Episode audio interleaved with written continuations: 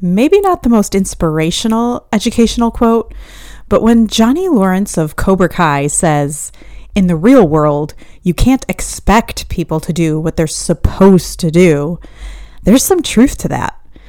We all want our students to be engaged, but it's not a given.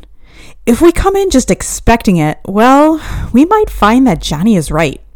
We as teachers have to bring students to the mat by becoming master instructional designers who strengthen students academically, personally, and socially. Want to know more on this? Check us out on this part two episode on student engagement and Cobra Kai. Welcome back to the Grounded Learners Guild, the podcast that gets real about education, authentic leadership, and the transcendent power of being a part of a highly functioning team. Here are your hosts, La Capitana Casey Veach, Team Skeptic and Idea Slinger of Spaghetti Emily Coquelin, and me, clarifying the GLG butter, Jenny Labrie. On our last episode, we discussed engagement through the amazing lens of the Karate Kid and Cobra Kai. We explored whether or not these competing dojos are building authentic engagement and how they teach their students.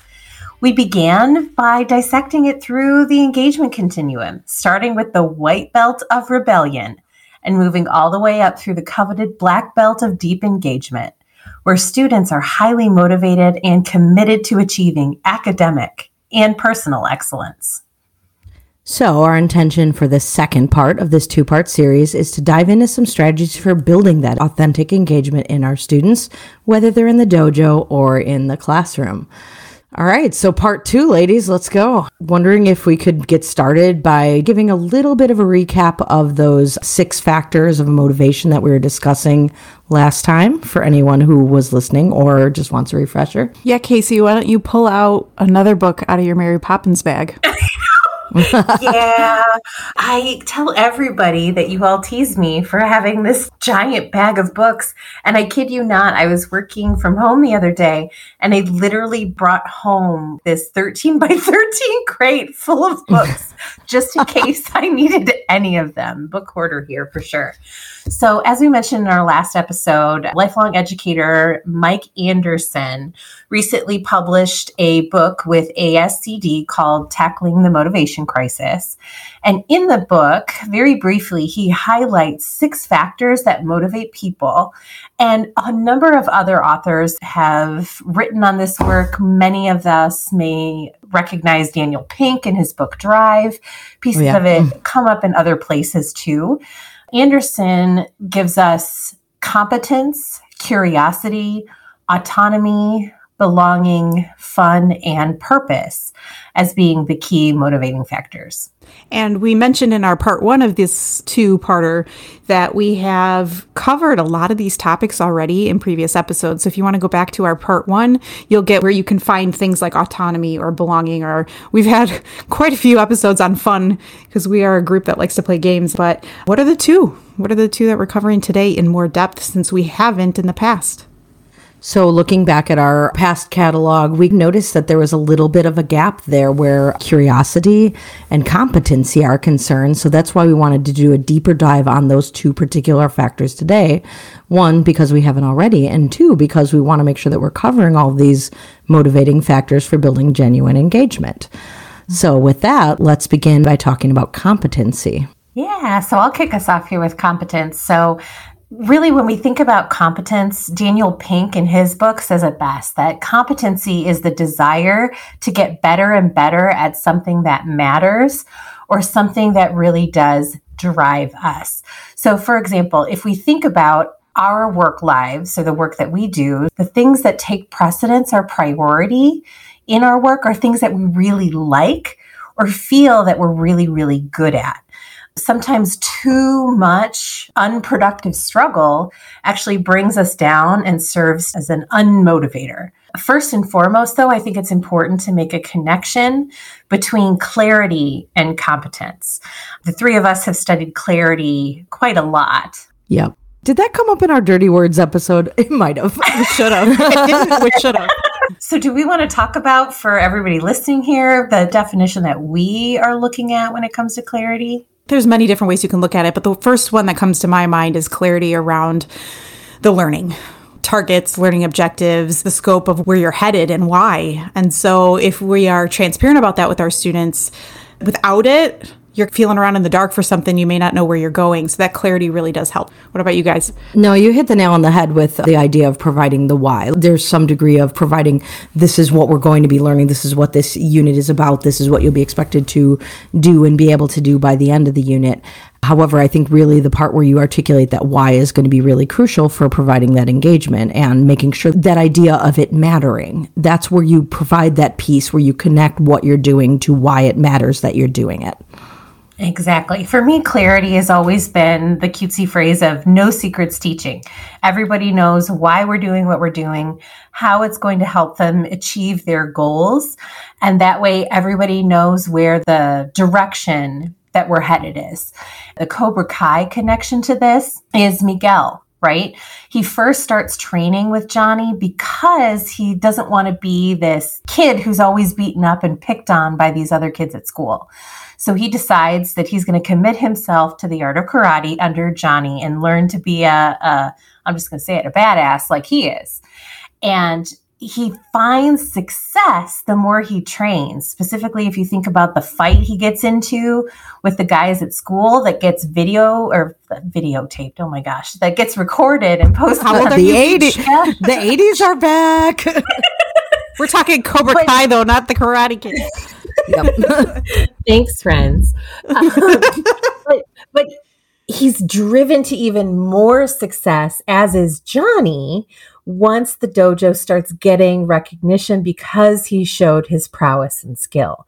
So to me, that's anchoring the learning in Miguel's future goals and continues to drive him as he seeks to become better and better and continue his training.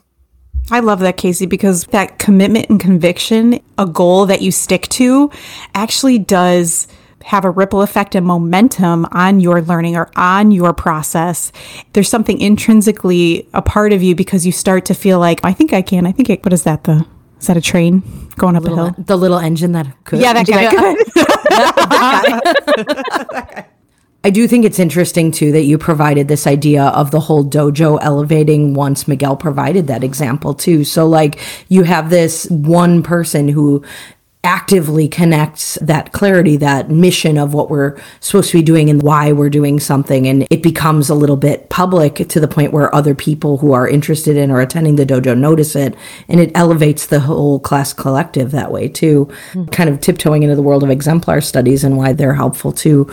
But it does anything like that where you can provide a good example of how it works and why can really be helpful. And here's me diving into a separate set of the metaphor. When it comes to clarity, I know, Jenny, you mentioned communicating the learning targets and utilizing them throughout instruction. I think Danny, in his Miyagi Do Dojo, does this exceptionally well when he has the kids build muscle memory with paint the fence, sweep the floor, and wax on and wax off the kids are daily practicing those skills that when it comes time for them to use their defense, it is an immediate reaction. He's building off of those. The kids get frustrated because he doesn't clearly communicate, well, here's why I'm having you sleep the floor. He eventually shows them, specifically Robbie in the first season, like, you think I'm just having you do chores, but really, I'm building your skill towards this. And it depends on the kind of kid. He gets lucky that Robbie stays committed, unlike some of the other kids who come later. But that's why we've got to really communicate and utilize those targets throughout the learning process. That harkens back to how Miyagi handled him as a kid, too. And mm-hmm. it's interesting that he is trotting out this older instructional practice that his own sensei had used. That was the exact same thing where it was like, when am I going to stop doing chores and actually do something that matters? But then Miyagi then trots out what he was building with all those chores and that muscle memory. And it seems like he's using the exact same strategy that Miyagi mm-hmm. used to do. Yep. It's a framework. Miyagi taught him the framework that he is now utilizing. And this is something we can learn from as teachers. Utilizing frameworks or ladders of success can help us communicate the big why and the what of learning. In a previous episode, we talked about design thinking. The problem changes, but the workflow, the thinking around that process doesn't change. So we as teachers want to try to leverage any frameworks like our scientific methods or for writing our smiley face tricks to help students feel that sense of competence that when they have a new or a novel situation, they can apply that learning. You betcha. The framework is like a scaffolding tool that mm-hmm. is humming in the background, as I like to say, so that you have something there that feels innate so that you can level up as a learner. It's like again, my metaphors are all over the place, but the training wheels, right? You have those training wheels or the bumpers when you're bumper bowling. You don't need them, but having them there is going to make you feel more competent and therefore more motivated and engaged. You're not spiraling in any kind of negativity because you feel supported. Well, it's why you don't start by using the actual samurai sword when you're practicing martial arts. No, you sure? Start with oh the wood gosh. swords first. So everyone has that sense of safety while training. Absolutely. As everybody panically pictures their own children holding a samurai sword. and then, Emily, I love that you mentioned the exemplar study it's important for us to anchor this in our teaching or education practice. One of my favorite strategies for looking and evaluating exemplars is actually a yes no T chart, where you, over the course of several rounds, have students look at two examples of both quality work and striving work, so work that's not quite there yet, and have them think about why is something in the yes column and the other thing is in the no column and have them discuss and build that understanding that can be a really tangible way of studying those examples. And in Cobra Kai, who's the yes and who's the no? Or the striver? Putting you on the spot, Veach. Do we really have to say it's Kreese and Silver? Oh yeah, those guys are the worst into other kids' houses to destroy them. Like, kind of a no. Yeah. Yes. Kinda. Yes. Providing the no exemplar very, very clearly. But I don't yeah, know, but I, Johnny Lawrence. His methods are unorthodox. They sure are. Adults. the impact. Awesome. So, since we've talked a little bit about strategies for building the clarity and competence in our students, let's look at the other end of things and figure out some strategies to pique student curiosity. Definitely. And I think, though, before we dive into strategies, it's important for us to anchor it and ground this in our metaphor. Of course. And to me, no sensei tries to pique students' curiosity more than Danny LaRusso. He tries to get them to unpack why they feel the way of the fist is the way for them to go. Trying to get them to reflect and question the Cobra Kai way of doing things, offense, is the only sort of defense that you can do. Well, yeah. So, what are some of the things that Danny does to try to get the kids in his dojo to start questioning that? One of the things he tries to do unsuccessfully in this case, but he tries to show off their skills in new or novel ways because the brain loves novelty, right? It craves the different yeah. and unique. So at a local community fair, he tries to put on this display of skill with himself, Sam, and Robbie doing these amazing feats. And he rolls out this ice breaking trolley that has like 12 panes of glass that he's going to punch through and he thinks that this is going to really be this new and novel thing and it doesn't actually work in this case because Johnny Lawrence brings out like I think eight bricks that he lights on fire and then pounds through.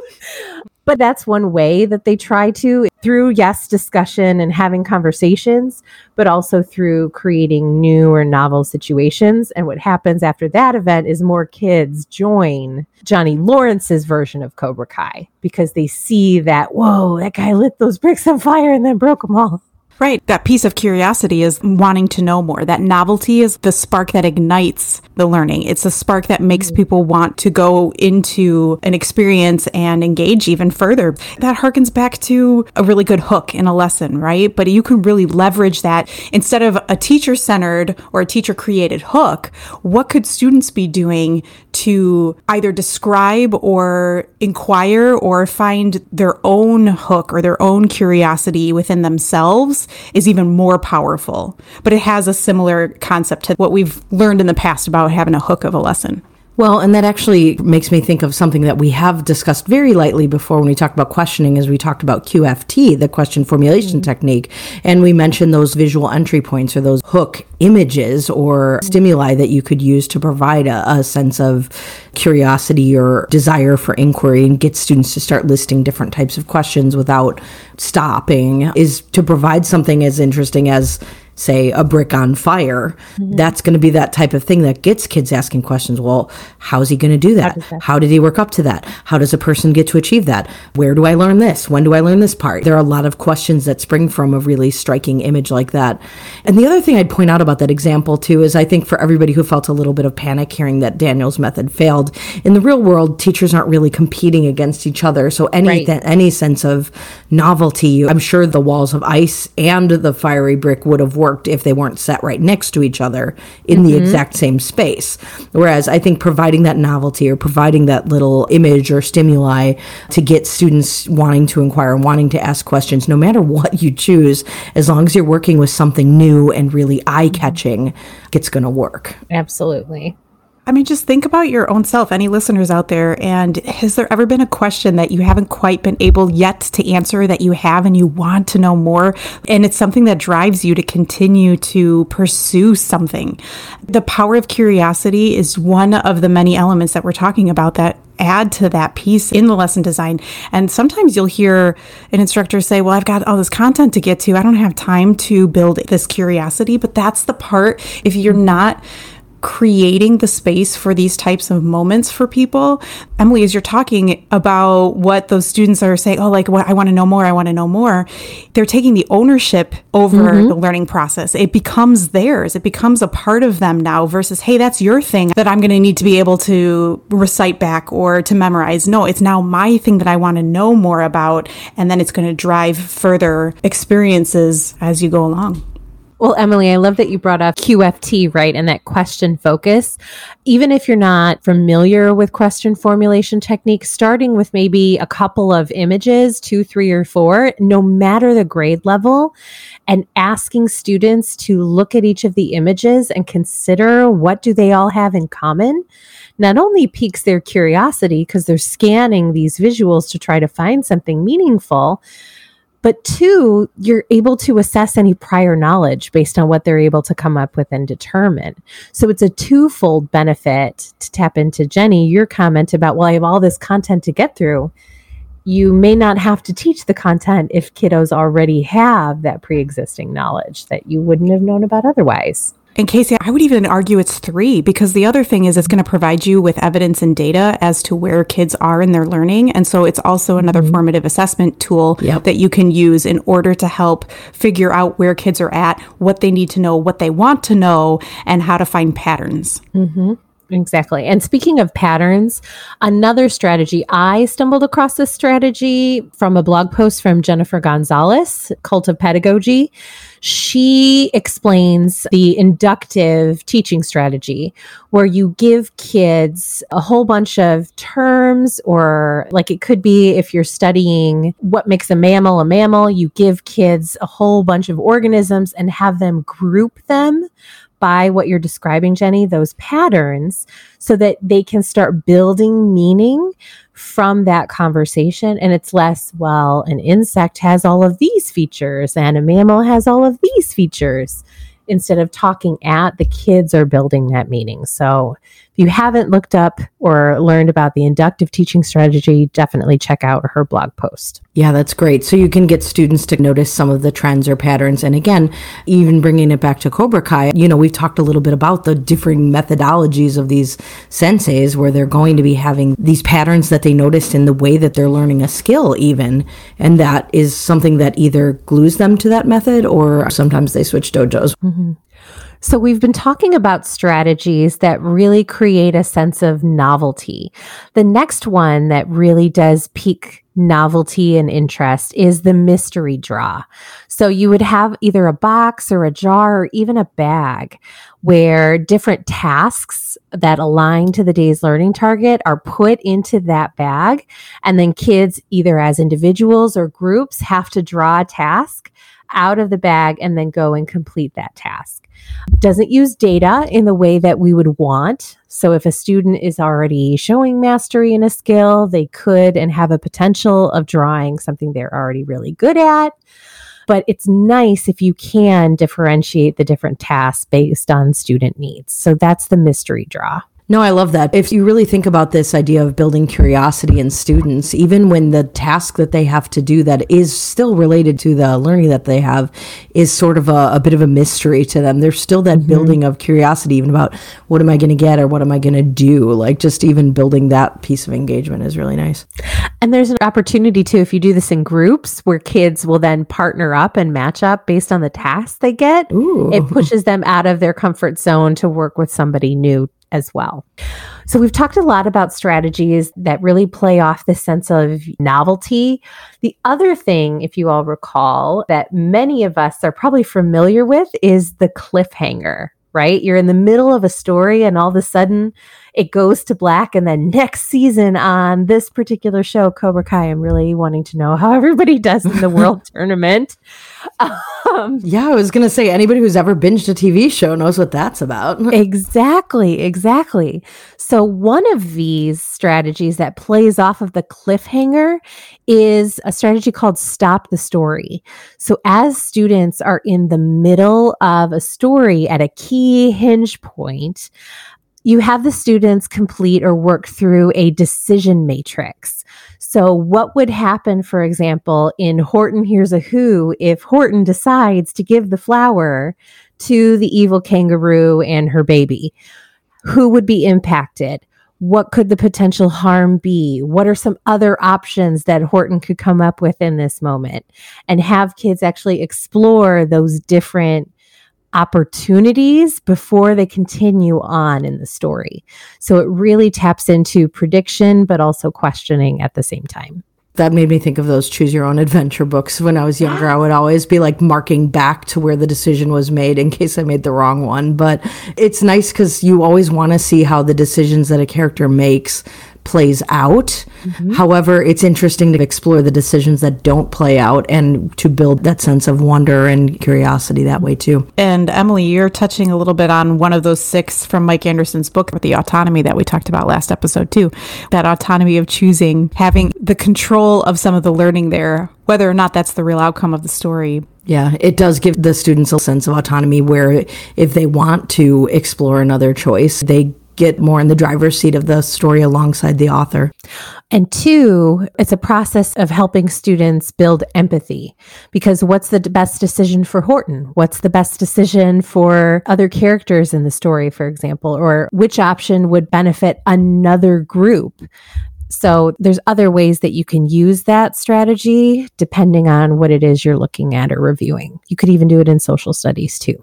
Now that we've talked about all these different ways that we can get students to be engaged through piquing their curiosity, through providing them with clarity and competency, let's play a game because yeah. what is more engaging than a game? For me, nothing. I mean, we did mention this. That's the fun component. We're bringing it back. Yeah. So the game today is just a very simple would you rather, but I have grounded it in the understanding of the fact that Cobra Kai came out in 2018 and it harkens back to The Karate Kid, which came out in 1984. So we are going to play a Would You Rather version of top movies that came out in 1984 versus top movies that came out in 2018. Which would you rather watch? So let's have Casey, let's have you go ahead and be the first to choose a number from one through 10. Let's do number one. All right, I like it. Would you rather watch the number one movie of 1984, which was Ghostbusters, or the number one movie of 2018, which was Black Panther. Oh, that's oh, so hard. The worst. so hard. It's like the worst, but in all the right ways. Yes. You want them both, don't you? I know. Gotta choose one. Is this a Marvel movie I actually know and really, really like? Yes, oh, go. Is that Marvel? Is that Marvel? I love that movie. I just didn't know it was Marvel, but I didn't know. It is. Black Panthers. Oh gosh, this is hard. I think I would rather watch Black Panther. I'm going to go Do I with that to as well. you can explain if you want to. Go ahead. No, I don't want to. I thought You don't I, want I, to? just other than Sebastian Stan, Chadwick Boseman, and Michael B. Jordan. Yeah. And I forget the sister. She is amazing. Letitia Wright. Like- Shuri. yeah. Yeah, She's awesome. So that's my explanation. I already tipped my hand on that, but I'm going with that one too. And it's also because as a child, I was super traumatized by the librarian ghost in the first scene of Ghostbusters. so I am also going to go with Black Panther, but mostly just because I got spooked and never got over it. We'll make that a threefer because I uh, would say Black Panther all the way. And for once, a Marvel. You movie that understood I this really- reference. Yeah. I, yes, and I and I can honestly say I really really enjoyed that one. That was a good watch. Black Panther was amazing. So that one gets the win. 2018 takes the win unanimously. All right. So Jenny, you're next. Pick your number one through 10. We've done the number ones. What else is there? Ooh, four. That's my favorite number. All right. So the number four movie. Oh, look at this is a little on the nose. The number four movie of 1984 was The Karate Kid. No. Yup. Good pick, Jenny. Yep. And then the number four movie of 2018 was Jurassic World Fallen Kingdom. oh, this one won't even take me long for sure. Karate Kid all the way. Jurassic World, meh. Was this the one where the dinosaurs fall in love at the end? Like it's real weird. Wait, what? Dinosaurs fall in love? Not like officially, but they like go like. And they like look like they love each other, and then they go like kill things. It was weird. I can't remember which of the Jurassic Worlds that was, but it was real. I'm weird. gonna need a ringtone of Jenny making that dinosaur Oh, noise. and because it's the episode, how could I not choose Karate Kid? That's mine. Well explained. Jurassic World Fallen Kingdom. I don't remember dinosaurs in love, but I do remember like volcanoes and like sad stuff with dinosaurs dying. And I don't like that vibe. I don't like when animals get killed in movies, even when they're like super dangerous, scary animals. I'm going with Karate Kid. I, how many times do I have to yell sweep the leg? It's a classic. Let's go. I'm going to have to go against the herd on this one. And it's just because, number one, we discussed this last time, and I think even earlier in this episode, I have not watched The Karate Kid. I have only watched Cobra Kai. Um, so backwards. So I Yeah. am going to, because dinosaurs still play a big role in my house.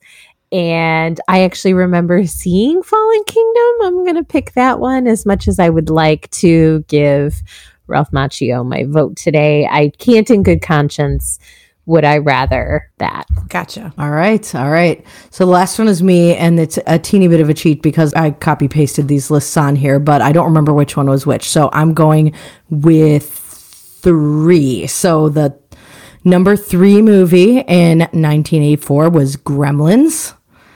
And the number three movie in 2018 was Incredibles 2. What am I supposed to do with this? Okay. So Gremlins freak me out. Gizmo, but Gizmo. Gremlins creep me Gizmo, out. I'm cute. sorry. I their laughter haunts my dreams, and the fact that they it's just it's no. So I'm going with Incredibles 2. I can't even remember the storyline, but I'm, I, su- I support you. I support your choice. You're going with the I got freaked out reasoning I used Yeah, for Ghostbusters. I'm going to make the same choice, but I actually have more of an affinity towards uh, Incredibles 2, And that's the one where Elastigirl really gets her moment in the sun and she's the power player in the family. So, of course, I like that one a lot. And also, that one was very near and dear to my superhero loving son. So, we are going to roll with Incredibles 2. Yeah, Gremlins is way scarier than I remembered. We mm-hmm. might have made the mistake of starting to watch it with our kids, turned it off pretty quickly. That's not for kids, folks. Things we learned from the 80s. We've learned a lot since then, hopefully. I'm surprising myself because I do not like scary movies, but poor Gizmo, he needs a vote. So I'm going with that one. It's a classic versus a sequel. All right, is so fair. it's really not who wins as Casey, Emily, or Jenny, and more so which year wins. yes. Is 84 better or is 2018 better? I think 2018 got I think got they did. votes. 2018 got more votes. Check the math. Fact check. I got it. I got the math. I, I've spoken to our production team. There's the math. And so Black Panther, I think, was the one that put it over the edge. Yeah, I So mean that movie was Black a Panther. banger. In Yep. honor of the most recent installment of the Black Panther franchise coming out. That's right. Hope Well you all a played. Chance to check it out. All right. If we're ever doing some other random 80s year versus this year, then we know what to do. All right. So thanks for playing. Taste of what's to come. We've got other exciting episodes coming up in season three, but just a little holiday treat coming up with this moment in time. We uh, last year did a little mini series through winter called the Pop Culture Winter Wonderland. Some light, easy, and fun pop culture connection type of episodes like we do through the summer, through the winter season as well, where folks are really busy. Keep you engaged and keep you laughing. Please join us for that. And that's a wrap. It's so good to be behind the mics talking to you all.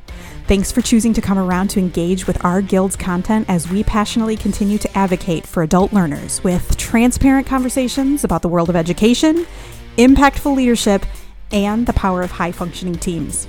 If you'd like to connect, the power of the PLN continues as always, and you can find us on our website, thegroundedlearnersguild.com, and on Twitter at GroundedLGuild, at CVeacher, at TechCoachM, and at Jenny Labrie using the hashtag GLGPodchat. Do you even realize your feedback is everything? Feedback is a powerful tool that allows us to be responsive to the topics that matter to you most.